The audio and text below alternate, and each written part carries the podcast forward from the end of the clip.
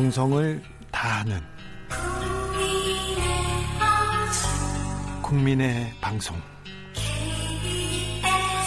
KBS 주진우 라이브 그냥 그렇다고요.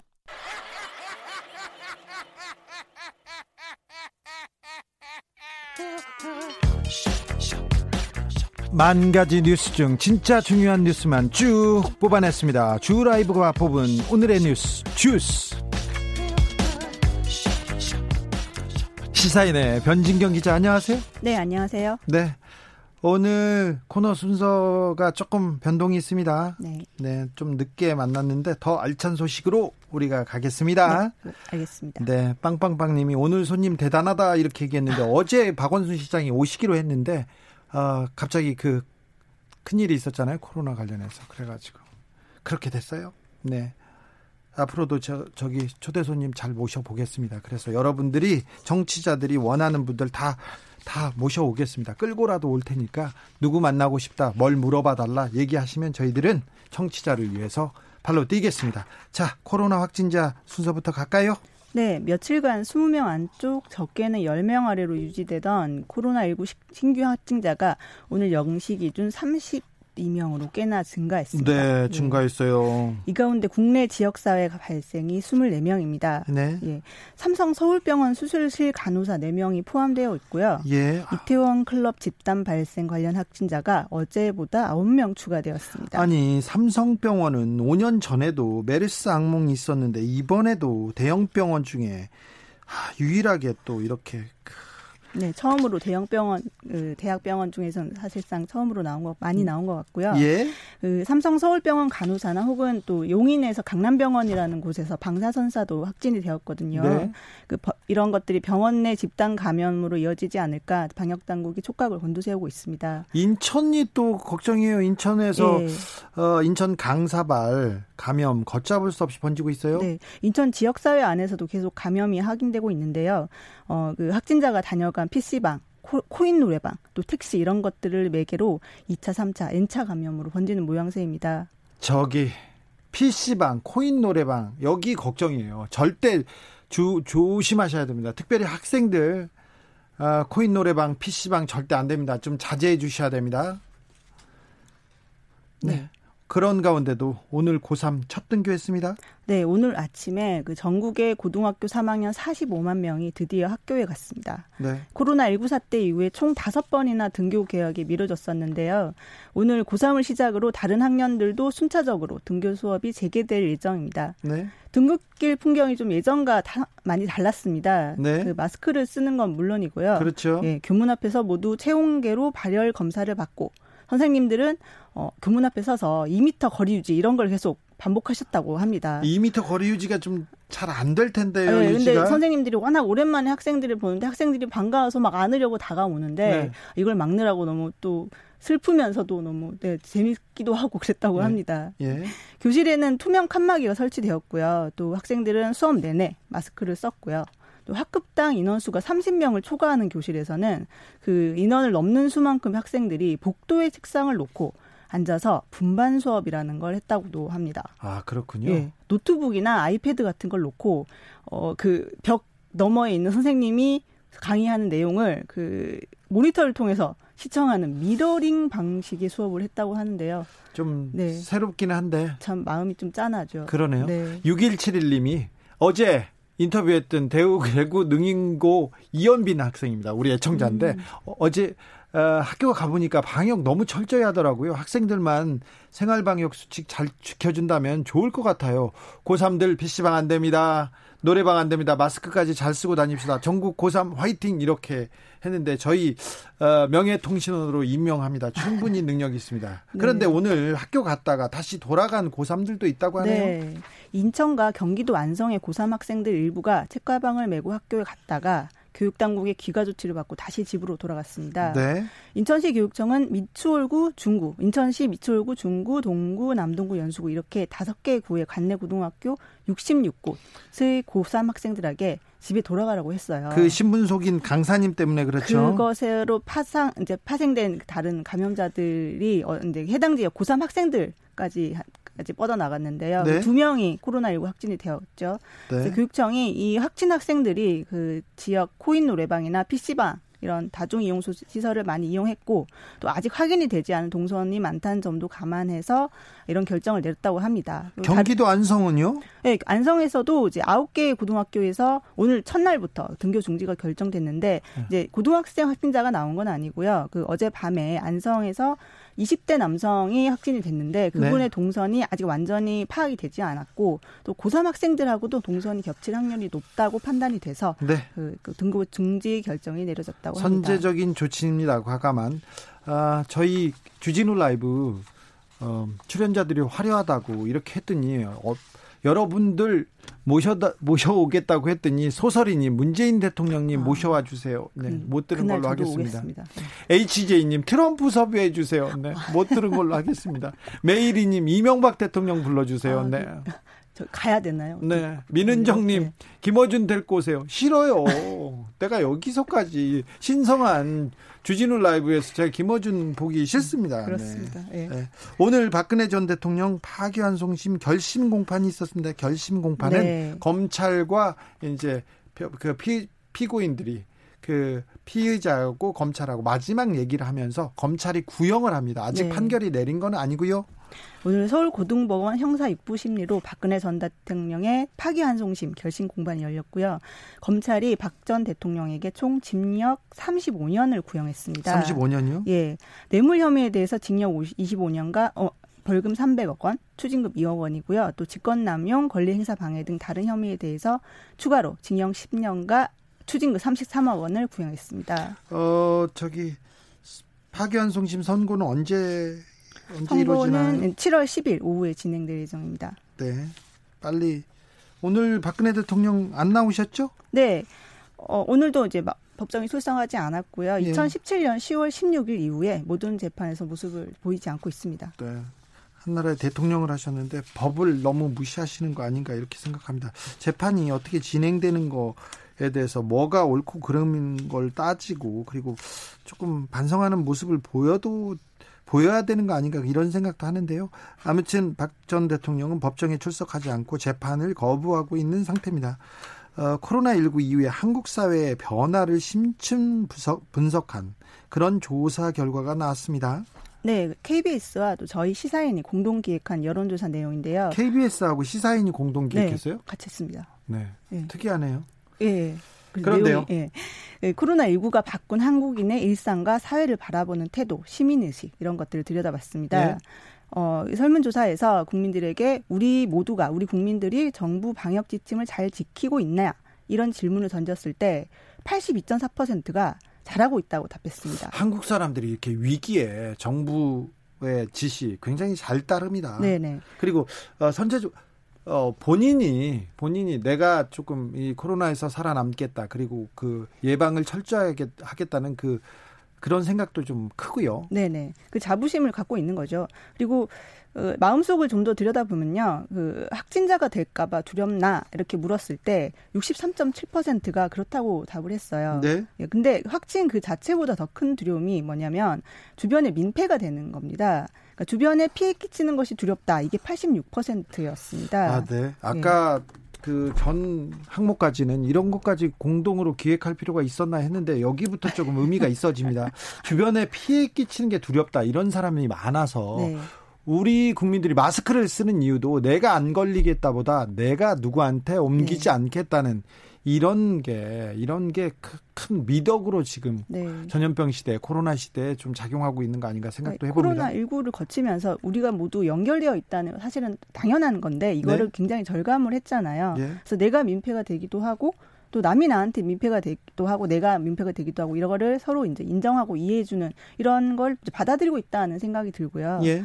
또 또 한 가지 조사 결과가 좀 음. 많이 지쳤을 법 하잖아요. 근데 국민들한테는 아직 방역 에너지가 많이 남아 있었다라는 걸 확인할 수 있는 그 결과도 있습니다. 방역 에너지가 예. 남아 있다니요? 어, 지금 생활 속 거리두기로 지침이 다소 완화된 상태잖아요. 네. 근데 이걸 다시 강력한 사회적 거리두기로 시행한다면 동참하겠느냐라고 물었을 때 97.4%가 동참하겠다라고 답했습니다. 아니 못 살겠다. 이제는 네. 뛰쳐나가겠다고 하는 해외하고는 좀 사뭇 네, 다른 반응입니다. 예, 저도 좀 놀랬고요. 이 수치에. 예. 예 또 다 또 다른 내용 있습니까? 예, 또 이제 어, 헬조선 한국은 헬조선 사회 이런 이야기를 많이 하잖아요. 그런 생각을 하는 사람들이 많았잖아요. 그렇죠.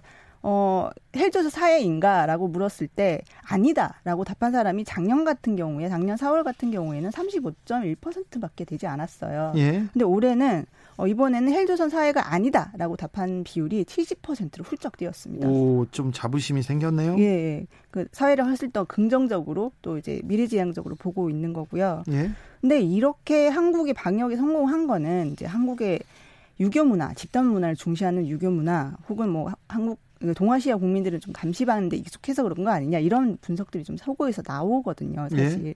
근데 이게 이 말이 맞으려면 민주의식이 낮은 사람일수록 그러니까 수동적이고 집단 또 국가주의 성향이 높은 사람일수록 방역에 더 열심히 참여했다는 결과가 나와야 되잖아요. 음, 예. 근데 실제 결과는 반대였습니다. 그러니까 민주적인 성향이 높을수록 또 어, 개인주의적이고 수평적인 가치관을 가진 사람들일수록 또 공감 능력이 높은 사람들일수록 방역에 더 적극 참여한 것으로 나타났습니다. 네. 네. 이 여론조사의 개요도 네. 말씀하고 넘어가야 됩니다. 네. KBS와 시사인이 그 한국리서치에 의뢰해서 웹조사 형식으로 진행을 했고요. 만 18세 이상 남녀 1000명을 대상으로 5월 7일부터 8일까지 이틀간 진행을 했습니다. 그리고 신뢰 수준 95%, 표본 오차는 플러스 마이너스 3.2% 포인트입니다. 볶음 김치님이 국민들도 당연히 지쳤어요. 지쳤지. 하지만 더 지칠 만한 질병본부 대구 간 의료진들을 보면서 자제하는 거지. 네, 성숙된 어, 시민입니다. 네. 9646님, 어쨌든 자랑스러운 대한민국인입니다. 네, 그렇습니다. 어, 계속해서 출연자 모셔달라는 분 많은데, 황교안 대표님 모셔주세요. 모시고 싶습니다. 근데 황교안 대표님이 잘 응답을 안 하세요. 안 하십니다. 어, 제가 기도할 테니까 응답해 주십시오. 황교안 가보셔야죠. 전 대표님. 아, 송호주님, 삼성 이재용 부회장 섭외하면 대박인데 대박은 맞는데 이분이 인터뷰하는 거 보셨어요? 네, 김정은 위원장 그런 거 좀 하지 마세요. 네, 추정 60 추적 60평님 헌정사상 첫 여성 국회 부의장 김상희 의원 섭외, 섭외해 주세요. 아, 네. 조금 현실. 네, 네, 섭외하겠습니다. 네. 가수 김상희 말고요. 네. 국회 부의장 대신 김상희 부의장 그 의원님 네 섭외하겠습니다. 미국 트럼프 대통령이 자꾸 자꾸 말라리아 그 약을 네. 추천합니다. 코로나에. 네. 왜 그런지 모르겠어요. 네, 그 말라리아 치료제인 하이드록시클로로킨이라는 네. 약물이 있는데요. 이걸 미국 대통령 트럼프 대통령이 이걸 매우 사랑한다는 걸 좀 익히 알려져 있잖아요. 네? 이 약물이 신의 약물이다. 게임 체인저다 이런 말을 하면서 계속 극찬을 해왔습니다. 여러 번 하셨어요? 예. 근데 어제는 또 기자들하고 만난 자리에서 나는 매일 하이드로시 클로로킨을 먹고 있다 이렇게 밝혀서 논란이 됐습니다. 아니 근데 이거 아니 그 우려가 큰 그리고 일반인들이 먹으면 안 된다면서요. 그렇죠. 전문가들이 매우 강하게 우려하고 있고요. 네. 그 부작용이 심각할 수 있고 또 효과가 검증되진 않는 약물을 전 국민 앞에서 계속 홍보를 해서 대통령이 예그 너무 걱정을 많이 하고 있는 상황입니다. 대통령 효과가 또 커서요. 그렇죠. 그래서 이 약을 먹는 사람들이 엄청 많이 늘었다면서요? 실제로 이제 3월에 트럼프 대통령이 처음 이 약물을 극찬한 이후에 미국 전역에서 이 약의 처방이 이전 대비 100배 이상 늘었다고 합니다. 아이고. 예. 뭐 실제로 어떤 60대 부부가 그 트럼프가 클로로킨 극찬한 TV 뉴스를 보고 어, 딱 보니까 수족 자기 집에 있던 수족관 세척하는 약품으로 클로로킨 인산염이 있더라는 거예요. 그거를 먹고 사망하기도 했습니다. 아이고 이거 안 네. 되는데 안 되는데. 폭스뉴스가 이제 트럼프하고 매우 친하잖아요. 네. 근데 거기 폭스뉴스 앵커까지도 경고했습니다. 네. 위험군에 속하는데 예방 조치로 이 클로로킨을 먹는다면 당신은 을 죽일 것입니다. 그 트럼프 말을 믿지 말라고 이렇게 얘기를 했고요. 트럼프가 또 발끈하지 않았어요? 네, 트럼프는 또 여기다 대고 아 폭스 뉴스가 예전같이 못하다 이렇게 말했다고 합니다. 가장 친하고 친 트럼프 뉴스인데도 이렇, 이렇습니다. 네. 아, 뉴욕에 코로나19 사망률을 이렇게 분석해 봤더니 가난한 지역일수록 아, 가난한 지역일수록 사망자가 많이 나왔다고 합니다. 네. 미국 뉴욕은 코로나19가 19 피해가 가장 큰 지역인데요. 5월 19일 오후 기준으로 그 코로나19 확진자 35만 2천 명, 또 사망자 2만 2천 명이 뉴욕에서 나왔습니다. 서울하고 비교해 보면 지금 어마어마한 수치죠. 어마어마하게 끔찍한 수치입니다. 네. 근데 뉴욕 보건부가 구체적으로 누가 코로나19로 사망했는지 통계 자료를 좀 분석을 해봤는데요. 해봤더니요. 가난할수록 많이 죽었습니다. 네. 뉴욕에서 가장 가난한 동네의 코로나19 사망률이 가장 잘 사는 동네의 사망률 대비 15배나 높았다고 합니다. 슬픈 뉴스네요. 예. 사망률이 가장 높은 지역은 뉴욕 브루클린 인근의 스타레스티라는 지역인데요. 흑인 라틴계 히스패닉계 인구가 대다수를 차지하는 곳이고요. 예. 예 인, 어, 인구 10만 명당 444명이 코로나19로 죽었습니다. 네. 근 반면 그 사망자 수가 가장 적은 지역이 뉴욕 맨하튼의 그래머시 파크라는 곳이고요. 부자 동네요, 예, 부자 동네. 부유한 백인들이 많이 사는 곳이고 10만 명당 31명이 사망했어요. 예. 아까 말씀드렸던 444명 하고 큰 차이가 있습니다. 네. 음. 아, 원인이 원인을 분석해 놨습니까? 좀 네. 자세하게? 세 가지가 분석되고 있는데요. 첫 번째는 가난한 흑인 또 라틴계 주민들은 원격 근무가 불가능한 저임금 노동자들이기 때문입니다. 네. 예, 그리고 뭐 재택근무도 할 수 없고 그대로 일터에 나가서 일을 해야 되니까 네. 바이러스에 노출될 확률도 높고요. 그리고요. 예, 두 번째는 사회적 거리두기가 불가능한 이제 주거 환경 때문이라고 합니다. 가난해서 이제 집사, 집세 때문에 한 집에 여러 집이 세대를 사는 경우가 많아서 집에서도 사회적 거리가 안 되는 환경인 거죠. 그래서 한 예. 명이 걸리면 그 집안 사람들이 다 걸리는 이런 악순환이 계속 되는 거고요. 네. 그리고 마지막으로 그 악명 높은 미국의 의료보험 체계. 그러니까요. 아파도 네. 병원을 못 가잖아요. 네, 이게 유명한데 치료를 못 받잖아요. 그렇습니다. 가난한 이들이 의료보험에 가입하지 못했고 또 평소에도 아파다 병원에 가지 못했고 이미 기저 질환자들이 굉장히 많았고요. 또 코로나19 의심 증상이 나타내도 나타나도 병원비 걱정 때문에 병원을 가지 못하고 결국 사망에 이르는 경우가 많았다고 합니다. 미국에서 미국계 아시안들이 그 사망률이 낮다는 보도를 봤는데 상대적으로 흑인이나 라티노보다 좀 잘 살아서 의료보험 체계에 조금 도움을 받고 있어서 그 안에서 도움을 받고 있어서 어, 그 아시안계의 사망률이 낮다는 얘기를 들었는데 그것도 좀 슬프게 다가오더라고요. 네. 음주운전이 많다면서요. 그래서 단속을 재개한답니다. 그거 네. 조심하셔야 됩니다. 코로나 시대에 음주운전 단속을 안 했어. 그랬더니 술 먹고 운전하는 분이 많다니. 아이, 네. 그 틈새를 노리는 분들이 있어요. 나쁩니다. 매우 나쁘고요. 네. 그 코로나19 우려 때문에 1월 말부터 기존의 일제 검문식 음주 단속이 중단돼 있는 상태였습니다. 안 했죠. 예. 불고 뭐 이렇게 후 하고 이게 접촉하고 이게 네. 조금 걱정되잖아요. 예. 의심되는 운전자만 골라내서 선별 단속을 하는 상태였고요. 예. 근데 5월 18일부터 비접촉식 감지기를 이용해서 다시 일제 검문 단속을 실시하기로 했습니다. 그새 또 기계를 만들어 왔어요? 어, 기계를 아주 새롭기보다는 제가 이제 어, 보니까 약간의 셀카본 같은 거 있잖아요. 네. 거기 끝에다가 어, 그 감지기를 달았어요. 네. 그래서 그거를 어, 차량 내부에 넣습니다. 네. 그러면 어, 기존에는 이제 입에 물고 더더더더더더 이런 식으로 네, 네, 네. 예, 하면 숨을 불어넣는 형식인데 네. 불다가 침도 튀고 그랬어요 어, 손에. 장난 아니죠. 그 비말이 장난 아니죠. 예. 네. 네. 그 막대 장난 아, 장난 아, 닌 거는 그건 좀 이건, 너무해. 네, 죄송합니다. 네. 네. 그 셀카본 같이 생긴 막대기 끝에 음주 측정기를 끼워서 네. 넣으면 넣을 때 이제 일회용 부직포나 비닐을 씌우고요. 네. 예, 그걸 경찰이 멀찍이서 창문 안으로 뭐 넣으면 네. 차량 내부의 공기 속에 알코올을 감지하는 방식으로 음주운전 여부를 가려낸다고 합니다. 네. 근데 그때 이제 운전자는 가만히 계시면 되고요. 가만히 있으면 돼요? 예. 그러니까 부시면 부시거나 이불 대시면 안 됩니다. 예. 예. 근데 자꾸 또 이불 대고 부시려고 하는 분들이 있다고 그렇죠. 하네요. 예. 예. 습관이 좀 무서운 거죠. 네.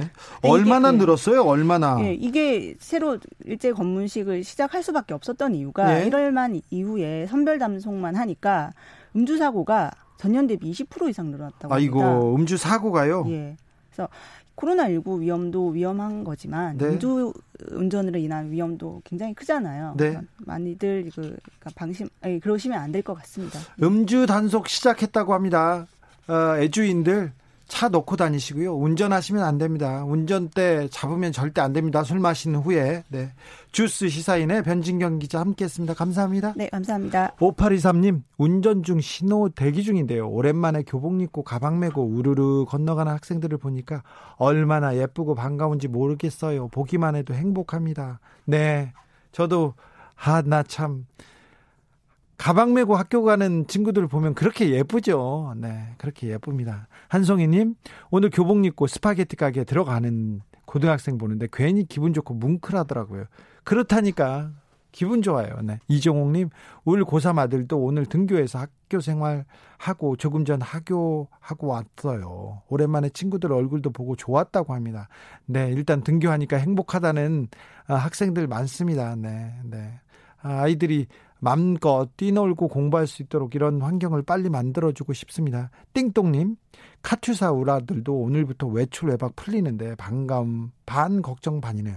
아, 군인들도 이제 휴가 나오고 외출 외박 시작했는데, 아, 걱정입니다. 하지만, 아, 잘 해서, 잘 하고 이겨낼 수 있으리라고 생각합니다.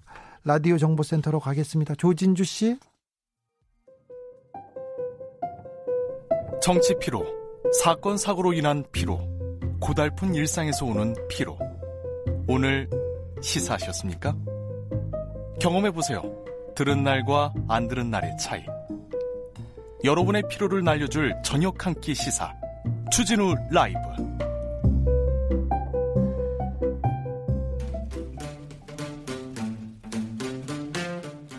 청년이 보고 듣고 느끼는 요즘 우리 사회 그것이 궁금하다 청년에게 묻는다 요즘 뭐하니?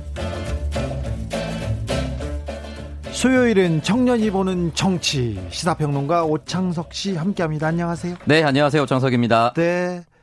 오늘 국회 마지막 20대 국회 마지막 본회의가 있었어요? 네, 맞습니다. 네, 저도 오늘 국회 갔었는데 네. 어, 국회 분위기가 뭐라고 해야 되나요? 오랜만에 조금 들썩거린다고 해야 될까요? 아 마무리한다는 느낌 때문인가요? 아니면은 그, 럴게요 그리고 뭐 어, 이제 뭐 초선 의원들 연찬회도 있었고요. 그래서 아. 국회 사람들도 많고 그리고 마지막에 법안이 처리되니까 국회가 제대로 돌아간다 이런 분위기였어요. 네. 어. 사실 그래도 국민들이 이제 20대 국회가 동물 국회다 하면서 법안 발의 처리도 굉장히 적었다 이렇게 네. 말씀을 많이 하셨는데 물론 이제 법안 발의가 많이 되면 좋겠지만 그런 부분에 있어서 단순히 퍼센트로만 따지긴 좀 어렵다. 그렇죠. 네. 그냥 법안을 많이 낸다고 좋은 일은 아니에요. 문구 자 만 몇 개 바꿔가지고 그 네. 법안 내는 사람들도 많아요. 그 조사만 바꿔서 이제 법안을 또 개정안을 발의하는 분들이 또 많더라고요. 네. 그 13대 국회를 따져보면 법안 발의 수가 900여 건입니다. 네. 근데 20대 국회가 2만여 건이거든요. 그러니까 단순히 통과된 개수로만 그 국회를 판단하기는 좀 어렵다. 그렇게 말씀드리고 싶고요. 네. 20대 국회 누가 열심히 일했고 누가 열심히 일하지 않았는지 한번 조사해 왔습니다. 아, 조사해 왔어요? 네. 조, 조사로 들어가기 전에 네. 어제 저희가 음, 김민아 기자하고 어, 라이브 기자실 이렇게 얘기하다가 네. 얘기하다가 국회의장이 의전서열 4위라고 얘기했는데 음. 의전서열 2위입니다. 네. 오늘 박병석 의원 차기 국회의장을 지나가다 만났는데 복도에서 만났는데 네. 내가 어제 방송 들었는데 의전서열 4위 아니고 2위에 2위 얘기하시더라고요 자기가 네네. 네. 그래서 주진우 라이브 듣는다면서 아 이거 이거 그 얘기 하더라고. 나 2위라고. 어, 국회, 어, 우리나라 정부 요, 의전 서열 이렇게 살펴보면 1등은 뭐 대통령이고 대통령, 네. 2위가 국회의장입니다. 네. 3위는 대법원장인가요? 대법원장이고 4위는 헌법재판소장.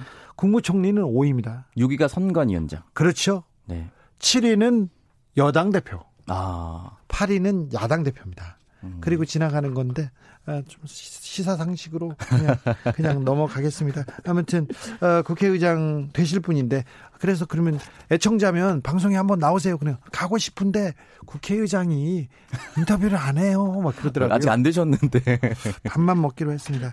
자, 20대 국회 누가 열심히 일하고 안 했는지 총정리 한번 해볼까요? 네, 일단 출석률부터 살펴보도록 하겠습니다. 국회 본회의 출석률 최하위 3명입니다. 하위? 예, 친박신당의 홍문종 의원. 홍문종. 미래통합당의 홍문표 의원. 홍문표. 그리고 미래통합당의 이명수 의원입니다. 네. 다 저쪽에서 나왔네요. 예. 출석률이 뭐, 아, 학교 뭐 개근했다고 해서 꼭 공부 잘하는 건 아닙니다만. 네. 네. 잘 안 오셨어요, 이분들? 예, 그리고 개근 의원도 9명 정도가 되는데요. 아, 개근이 그렇게 많아요? 예, 8명이 이제 더불어민주당 의원이고요. 네. 한 명이 정의당 여영국 의원입니다. 여영국 의원? 예, 물론 이제 여영국 의원은 이제 보궐선거로 들어왔기 때문에 네. 4년 풀로 이제 계산하기는 좀 어렵습니다. 누가 누가 개근했나요? 네, 더불어민주당의 기동민 의원 예. 그리고 김상희 의원 헌정사상 최초 예. 국회 부의장이 예. 될 예정이죠. 예. 박경미 의원, 박용진 의원, 박찬대 의원, 인재근 의원, 정춘수 의원, 조승래 의원입니다. 네. 이렇게 이제 출석을 개근을 했고요. 네. 법안 발의 수를 좀 따져보려고 하는데요. 네. 법안 발의 수 최하위 3명 역시나 친박 신당의 홍문종 의원. 아 그래요? 예. 또 나오나요? 미래통합당의 홍문표 의원도 또 나왔습니다. 또요? 예. 그리고 미래통합당의 전희경 의원입니다. 네.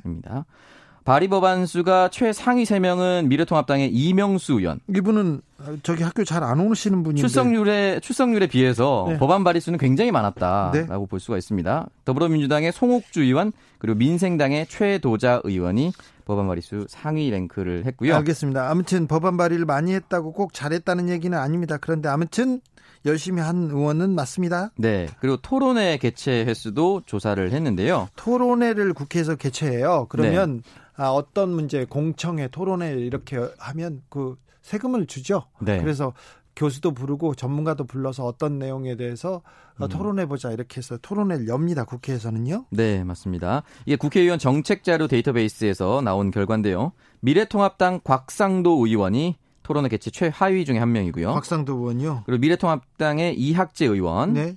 그리고 어, 트리플 크라운입니다. 친박신당의 홍문종 의원이. 아이고, 우리 홍문종 의원은 뭐 하셨길래 이렇게 안 좋은 거에는 이름을 다 올리시고 그러세요?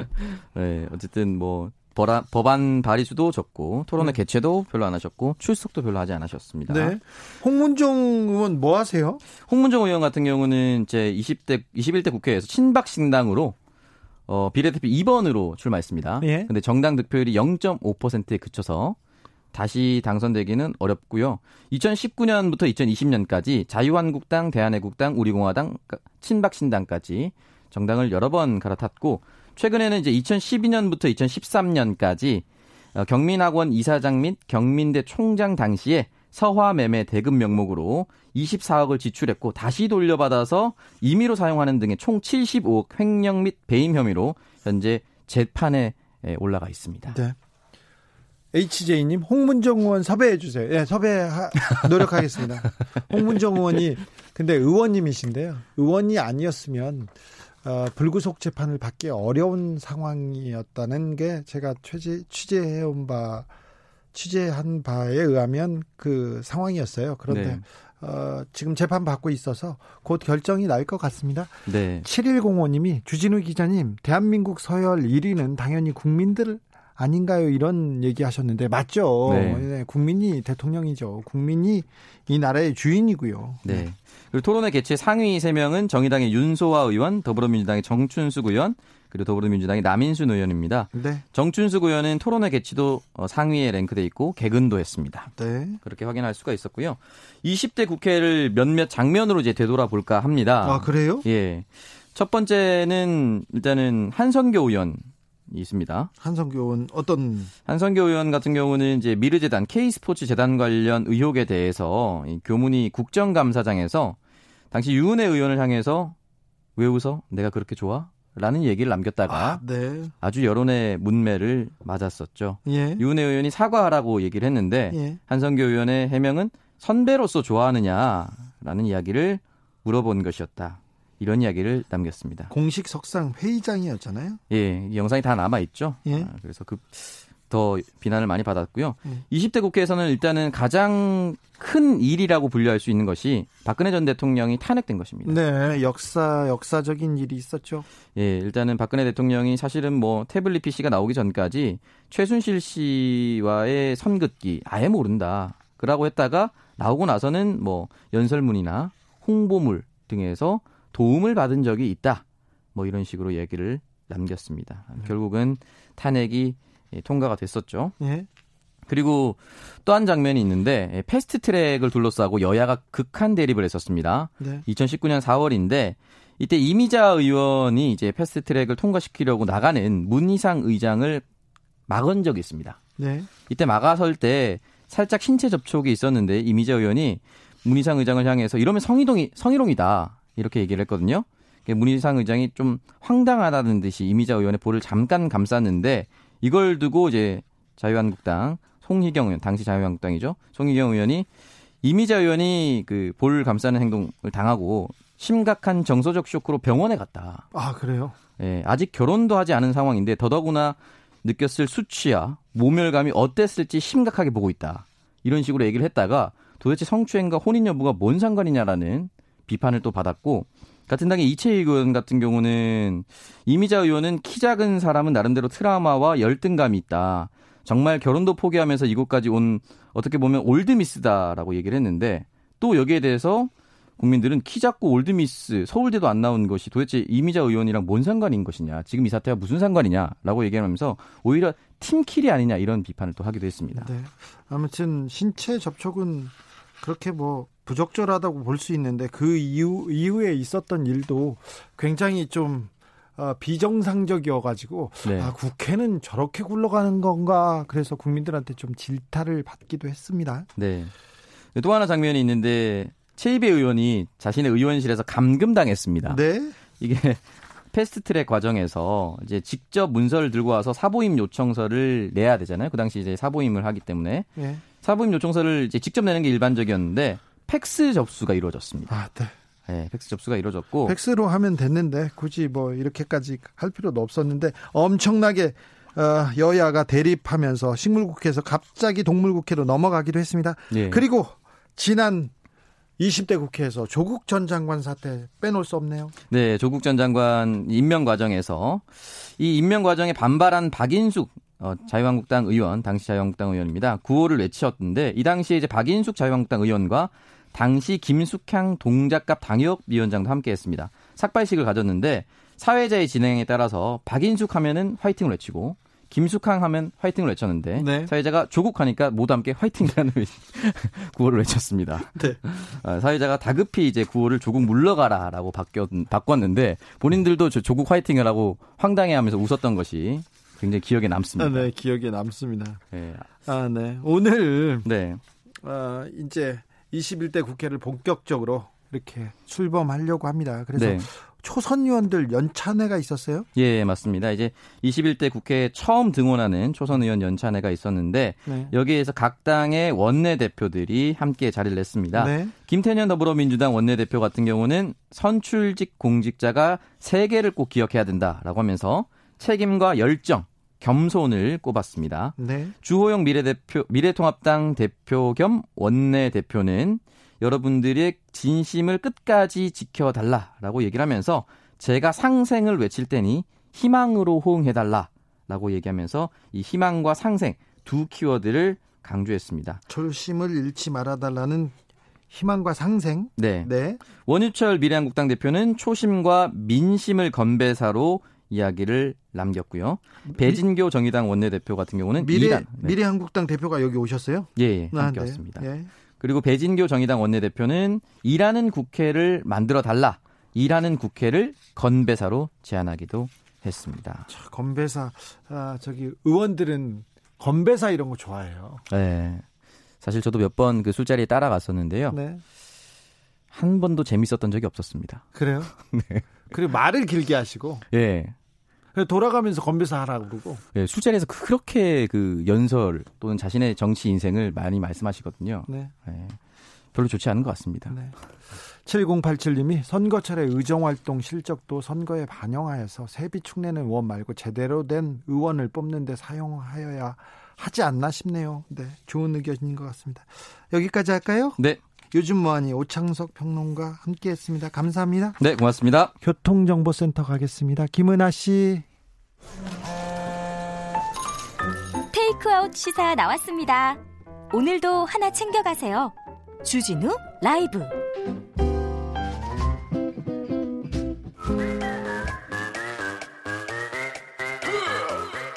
모두 정숙해 주십시오. 재판 5분 전입니다. 재판부 입장하고 변호사들 들어왔습니다. 그럼 사건 번호 0520 오늘의 재판 시작하겠습니다. 함께할 두, 변, 두 변호사 소개하겠습니다. 양지열 변호사 오셨습니까? 예, 나왔습니다. 양지열입니다. 박지훈 변호사 출석했나요? 네, 나왔습니다. 네. 오늘 방금 전에 검찰이 국정농단 혐의로 재판을 받고 있는 박근혜 전 대통령에게 징역 35년, 징역 35년을 구형했습니다. 네. 이게 좀 구별이 돼 있어요. 뇌물은 네. 25년이고요. 네. 기타 범죄가 10년이고 어, 원래 32년을 선고를 받았어요. 예. 근데 구형량은 아마 비슷한 것 같아요. 예. 구형량은 약간 뭐 범죄가 뇌물 사건 좀 증가한 건 있는데 검찰 어, 특검 아, 특검에서 어, 어디죠? 박영수 특검에서 네. 구형한 거는 35년이고 7월 11일 날 선고가 됩니다. 뇌물 X가 조금 늘어서 그런가요? X도 늘었고요. 일단 분리 선고라는 법 자체 위반이 있었다라는 건데 사실 크게 달라질 건 없어요. 근데 음. 저는 이제 지금 이제 계속해서 출석을 안 하고 있기 때문에 네. 국선 변호인이 이제 담당을 해서 변론을 맡았고 뭐 했던 얘기는 직접적인 이익을 취한 바 없다는 똑같은 얘기를 했던데 좀 많이 좀 답답하고 화도 나고 어떻게 이제 뭐 일국의 대한민국을 이끌었던 대통령으로서 만약 정말로 할 얘기가 있다면 최소한 법정에서라도 최후 변론이라도 한번 들어봤으면 좋겠다는 생각이 그러니까 들어요. 법을 너무 좀 무시하는 것 같아서 좀 안타깝습니다. 그런데 지금은 이제 그렇게 무시해서 생각했던 것보다 빨리 잊혀져 가고 있는 게 아닌가 또 싶기도 합니다. 네. 예. 어, 뇌물, 특별히 삼성으로부터 받은 뇌물이 뇌물이 커서 지금 징역 25년, 뇌물은 25년인가요? 구형을 네. 25년 구형. 구형 25년 됐고요. 네. 예.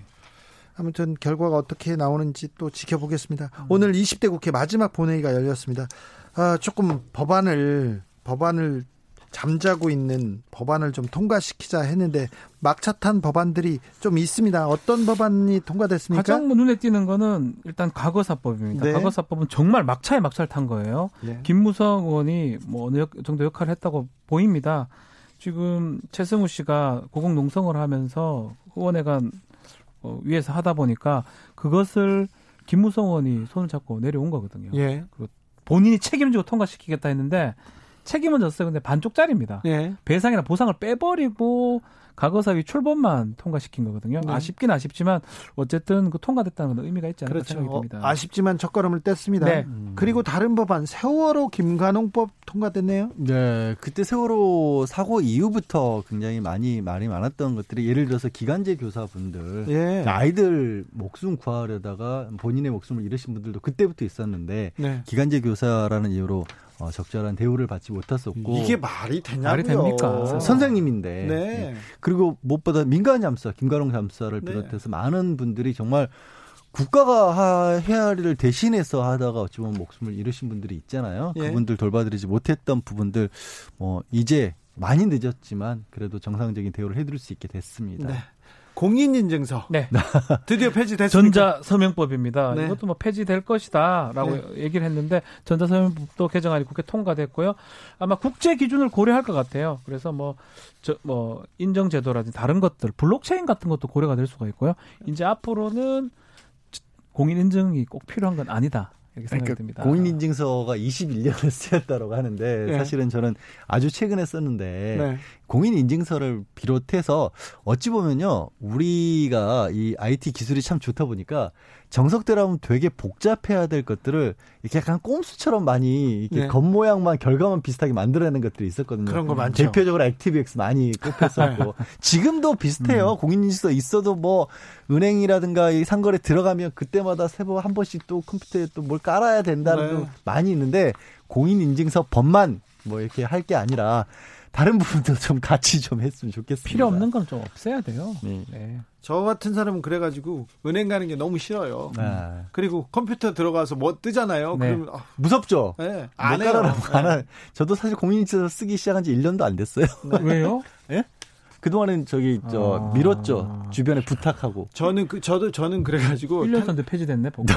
아니, 그, 아 오해하시면 안 됩니다. 공인인증서가 음. 폐지됐다. 법이 폐지됐어도 음. 쓰던 공인인증서를 아, 바로 안 쓰는 건 아닙니다. 써도 돼요. 써도 예, 앞으로 새로 만들어지는 필수로 쓸 필요 네. 없다는 거죠. 아무튼 저는 텔레뱅킹, 인터넷 뱅킹도 안 했어요. 아. 얼마 전에 이제 처음으로 어, 제 전화기에 깔았는데요. P ROOK님이 공인인증서 범용 산 사람 환불해 주나요? 이게 무슨 말인지 잘 모르겠는데 뭘 아, 돈을 샀나 보죠? 일반적인 그냥 자격 확인하는 데는 돈이 안 드는데요. 그것보다 추가적으로 뭐 거래하는 데 있어서 쓰이는 분은 저 수수료를 일정 부분 받았거든요. 분실하고 이럴 때 새로 받을 또 환불은 안 되는 걸로 알고 있어요. 네. 안 된답니다. 네. 네. 예술인도 실업급여 받을 수 있습니다, 이제. 네, 고용보험법도 개정안이 국회 통과됐고요. 예. 술인도 적용이 됩니다. 뭐 그렇기 때문에 예술인들은 뭐 요, 이제 예술인하고 용역기업이면 사업주들이 이제 신고를 네. 해야 되고 보험 적용이 돼야 됩니다. 이제 네. 앞으로. 근데 법안이 국회를 통과한 법안 보면 당연하고 이게 크게 별게 없어요, 사실은. 무쟁점 법안이라 그래요. 그렇죠. 이걸 가지고 왜 아직까지 안 했는지 진짜. 그러게요. 아, 이걸 볼모로 갖고 다른 거 얻어내는 거는 정치적 좀 모략입니다. 그러니까 앞으로 봅니다. 21대 국회 그럴 일 없었으면 좋겠는 네, 게박 변호사 얘기한 것처럼 쟁점 법안 가지고 싸우는 거는 충분히 봐주겠어요. 네, 네. 그렇죠. 근데 진짜 누가 서로 다투지도 않고 다 합의된 내용을 괜히 법사위 같은 데서 자꾸 심사한다고 잡고 있고 그런 모습은 연출을 안 해주셨으면 부탁드립니다. 저도 부탁드립니다. 네. 부탁돼요? 부탁, 부탁해요. 네. 하지 마요. 네. 이덕합니다. 네. 다음은 어떤 소식으로 넘어갈까요? 뭐 물어보셔야죠. 저희한테 진행을 뭐 어, 다른 뉴스를 내가 물어볼게. 아 예. 울산 선거 개입 사건 있지 않습니까? 네. 그 재판은 어떻게 되겠어요? 그 수사는 어떻게 돼가고 있습니까? 거기서 조사받던 수사관이 숨졌어요. 전화기를 아, 예. 찾아서 백모 수사관이요. 네? 그 전화기가 좀 문제가 좀 생겼어요. 그 전화기를 포렌식으로 못 풀고 이스라엘 전문가들 불러가지고 검찰에서 풀었는데 넉 달이 걸렸어요. 네. 푼 다음에 경찰 좀 보자고 하니까 또 다 잠궈서 돌려줬거든요. 나 그것도 이해가 안 되네. 예. 이거 뭐 이거는 그냥 같은 기관이에요 수사기관. 아니 그 정부 공무원이잖아요. 네, 같은 수사기관인데. 네. 그래서 그러면 경찰 입장에서 또 넉 달 걸려서 풀어야 되겠죠. 예. 네. 근데 되게 이게 이게 말이 되냐고 문제가 있는 게 뭐냐면 네. 사실은 울산 선거 개입과 관련해서 황운하 당선인도 기소가 돼 있는 상황입니다. 그러니까 예. 당시에 경찰들이 범죄를 저질렀다고 검찰은 보고 있는 거예요. 음. 예. 근데 그와 관련된 어쩌면 핵심적인 내용이 들어있을 수 있는 증거인데 검찰은 그 증거를 가지고 볼 수가 있고 예. 그리고 검찰은 기소를 했고 경찰은 검찰이 잘못한 것이라고 보고 있는데 경찰은 증거를 확보를 못하는 거예요. 예. 이런 너무나 음. 일방적인 음. 상황이 벌어지는 건데 사실 이런 상황은 처음 보는 건 아니죠. 뭐 조국 전 장관 재판 관련해서도 상당 부분 이런 모습들이 많이 보였어요. 그러니까 검찰은 모든 걸 다 틀어지고 있고 우리가 내미는 것에 대해서는 묻지 마라 이런 네, 상황인 거죠. 이런 생각도 들어요. 경찰이 영장 청구를 했는데 발례를 했거든요. 검사가 영장 청구 주체이기 때문에 헌법상. 근데 이제 결국 넉 달간에 풀었는데 별 얘기가 없는 가 봤을 때는 그 안에 검찰한테 유리한 내용은 별로 없지 않을까 이렇게 추측이 됩니다. 제가 취재해 봤는데요. 네. 그 수사관이 전화기를 바꾼 지 얼마 안 됐어요. 그러니까요. 그래서 네. 의미 있는 내용들 특별히 검찰에서 알고 싶었던 거는 청와대 음. 그 요직에 있는 분들하고 연결들 음. 문자가 있으리라고 네. 봤는데 열어봤더니 없더라고요. 없으니까 네. 그러면 풀어서 비밀번호 알려주고 주면 될 낀데 그걸 닫아가지고 락을 한 다음에 주면 경찰도 그걸 푼 다음에 돈 들여서 풀면 또 아무것도 없다는 걸 알게 될 거 아니에요. 아니 그, 그 돈을 근데 우리 세금을 내야 되잖아요. 그러니까 이스라엘에서 사람을 또 데려와야 돼요? 주면 안 돼요, 근데? 아 나 참 검사들도 진짜 찌질하네요. 죄송합니다. 이런 네. 얘기를 해도 되는지 모르는데 네. 더그 수위 높은 그 얘기를 하고 싶은데 저도요. 아, 넘어가겠습니다. 공영방송을 참는 참습니다. 그렇습니다. KBS입니다. 여기는 법무검찰개혁위원회에서 검찰 인사개혁 권고안이 나왔습니다. 네. 어떤 내용입니까? 핵심은요, 형사부하고 공판부를 우대하겠다라는 뜻입니다. 형사부하고 공판부요? 원래 가장 찬밥이었던. 우리 검찰에서는 사실 세 개 정도 봅니다. 특수, 네. 공안, 음. 기획. 그런 업무를 했던 사람들이 승진하죠. 승진하죠. 그리고 네. 그분들이 네. 나가서도 돈을 많이 많이 벌고요. 네. 근데 이게 되게 웃긴 게 그런 거예요. 저는 이제 사법시험 치고 나서도 되게 이해가 안 갔던 부분이 연수원 들어가서 검찰 과목들도 배우거든요. 네. 같이 배우는데 특수 배운 적 있어요? 아니요, 배운 적도 특수 수사로는 최근 있긴 한데 있게 배운 적이 없고 그때까지도 결국에는 우리는 법만 배우거든요. 법 전문가들이게요. 그렇죠. 검사들도. 근데 들어와서 이 형사법을 가지고 적용을 제대로 할 수 있는 분야가 형사와 공판 분야예요. 네. 그럼 나머지 특수 이쪽은 사실은 배운 게 아니거든요. 배운 게 아니고 실무에서 네. 선배가 알려준 거라고 저는 보거든요. 그러니까 그거를 가지고 있는 분들이 검찰의 요직을 차지해 왔다는 게 원래 법조인이라고 하는데 음. 그 법은 어디 갖고 수사만 남은 그렇죠. 상황이었거든요. 되게 이상한 특이해요. 구조였어요. 그게 그래요. 특수가 그런 거고요. 또 공안부는 뭐 이제 북한이나 이런 국가보안법 이런 걸또 아니고 이것도 배운 바가 별로 없는 거고 더 놀라운 건 기획이에요. 네. 기획은 이거는 그냥 짜는 거거든요. 이거는 공부한 바가 없는 거예요. 아예. 근데도 그것들을 하는 사람들이 요직에 가고 승진하고 검사장 가고 뭐 검찰총장까지 가고 이런 현상들이 계속 되풀이 됐었죠. 그래서 사실은 형사 공판부를 훨씬 더 많이 5분의 3이라고 하지만 사실은 80%가 형사 공판이기 맞아요. 때문에 맞아요. 이것도 그렇게 많은 건 아닌데 저는 이거는 뭐 당연히 가야 될 거라고 보는데 문제는 이제 검찰 내에서 반발은 네. 이, 이, 그니까 이런 정당하게 가야 될 길을 가는데 이 의미를 좀 축소시키는 반발이 나오는 거예요. 이게 결국에는 윤석열 총장의 특수부 임사들 주변 사람들을 정리하기 위한 수단이다. 이런 식으로 굉장히 작게 만들어 버리거든요. 지금 검찰에서 그렇게 얘기하고 있습니다. 반발하죠. 그런 얘기가 나온다고 이제 언론에 보도가 나오는데 네. 그게 너무 큰 그러니까 큰 틀에서의 우리 대한민국 검찰이 바로 서기 위한 제도 개혁을 하는 것과 윤석열 총장과의 갈등이라고 하는 건 비교할 수 있는 문제가 아니에요. 거기다가 이거를 들어맞춘다는 반발이 되게 좀 어이가 없어요, 사실. 네. 박 그렇죠. 변호사님. 제가 이제 친구 검사들은 저희 제 친구들은 다들 뭐 소년부, 공판부, 형사부 이런 데 많이 있습니다. 잘 나가는 친구가 없네요. 잘 나가지 않죠. 네. 왜, 왜 그러죠? 글쎄요. 뭐. 박지훈 변호사는 제일 잘 나가는데 방송국 틀면 나오는데. 저는 변호사고요. 네. 그래서 친구들 얘기를 들어보면 사실은 자기들도 진급은 별 생각하지 않는다는 거예요. 그 부장 정도만 달면 그 된다. 네. 근데 이제 지 동기들 중에도 그 다른 길을 가는 친구도 있어요. 특수부에 간다든지 지금은 반부패부인데 자 그거를 보면서 그 거기는 수사를 하는 게 아니고 아 재판을 위해서 수사하는 게 아니고 만들어내는 수사를 하는 거거든요. 그래서 그런 어떤 괴리감을 많이 느낀다는 얘기를 들었었는데 근데 이렇게 변경이 되면 정상적인 검사들한테는 되게 도움이 되고 맞는 말이거든요. 그렇죠. 정상적인 음. 저희가 말하는 정상적인 거는 일반적인. 근데 일반적이지 않는 검사들이 이제 껏 득세를 했기 때문에 그 부분은 비정상을 정상화하는 뭐 아주 좋은 개혁안으로 저는 생각이 듭니다. 음. 그리고 이 얘기도 나와요. 이제 검사 평가 제도를 좀 단순화하겠다. 네. 이제 복무 평정 제도를 단순화해서 지금은 7단계로 나누고 있거든요. 네. 그걸 3단계로 한다는 건데 7단계면 우리 이제 학교 다닐 때도 5단계 수미양가였어요. 그것보다 더 촘촘하게 7단계로 줄을 세워왔던 겁니다, 지금. 그리고 검사가 실적으로 평가받아야 될 부분이 뭐가 있을까요? 결국 누구를 얼마만큼 구속했느냐, 수사, 누구를 잡았나 네, 이런 건데 이렇게 될 경우에는 국민, 그러니까 지금 이미 검찰에 가야 될 바는 경찰이 원칙적으로 수사의 중심이 되고 그 부분을 국민들에게 혹시나 피해가 될지를 걸러서 법적으로 검토하는 분야잖아요. 그 사실 실적이 많이 나온다는 게 되게 이상할 수 있는 거거든요. 그래도 일을 잘해서 어, 많이 구속시키고 범인을 많이 잡는다, 범죄자를 그러니까 많이 잡는다, 그거는 뭐. 인정하는데 그거를 그래서 3단계 정도로 하겠다는 거예요. 네. 이 정도면 된다는 거죠. 자, 그렇죠. 그러면 음. 우리가 검찰 인사. 네. 7월에 있겠죠? 음. 예정돼 있는 7월 네. 인사. 네. 인사는 어떻게 갈 것 같습니까?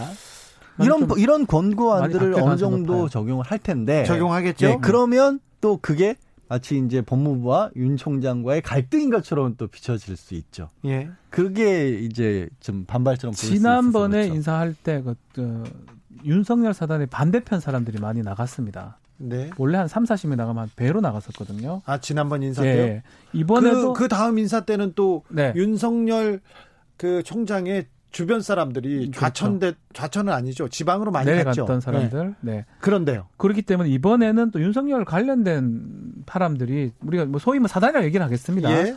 좀 나간다고 봤을 때 그리고 또 공석들이 꽤 많거든요. 검사장급에서는 지금. 예. 좀전 대대적인 물갈이가 좀 될 가능성이 높지 않을까 생각이 들어요. 그럴까요? 그래야 뭐. 부장들, 부부장들이 지금 적체가 돼 있어요. 연수원 지금 33기, 4기가 부부장급, 부장급 올라가야 되는데 같은 기수에서 절반은 부부장이고 절반은 부장입니다. 네. 그래서 그 적체를 좀 해소할 수 해소하려면 그 사람 좀 나가야 됩니다. 물갈이 폭이 좀 클까요?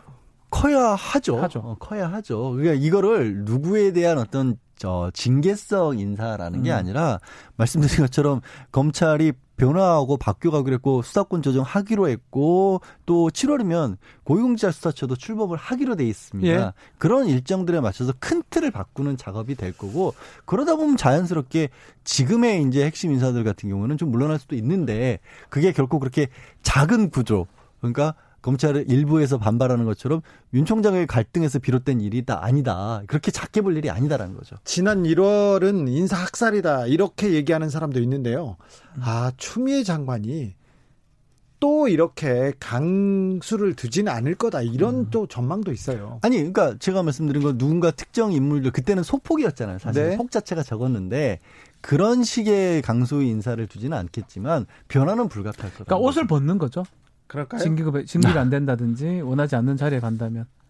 네, 윤석열 음. 총장의 측근들 최근에 어. 이광석 부부장인가요? 네. 뭐 그 같은 맥락으로 좀 봅니다. 어, 그분들이 어떻게 인사가 되는지 좀 지켜볼 포인트인 것 같습니다. 여기까지 할까요? 재판 5분 전 양지열 변호사, 박지훈 변호사 함께했습니다. 감사합니다. 네, 고맙습니다. 감사합니다.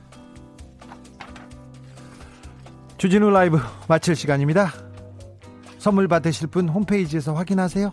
저는 리사 오노의 You are the sunshine of my life 들으면서 주진우 라이브 일부 여기서 마무리 드리겠습니다. 내일 오후 5시 5분에 돌아오겠습니다. 지금까지 주진우였습니다.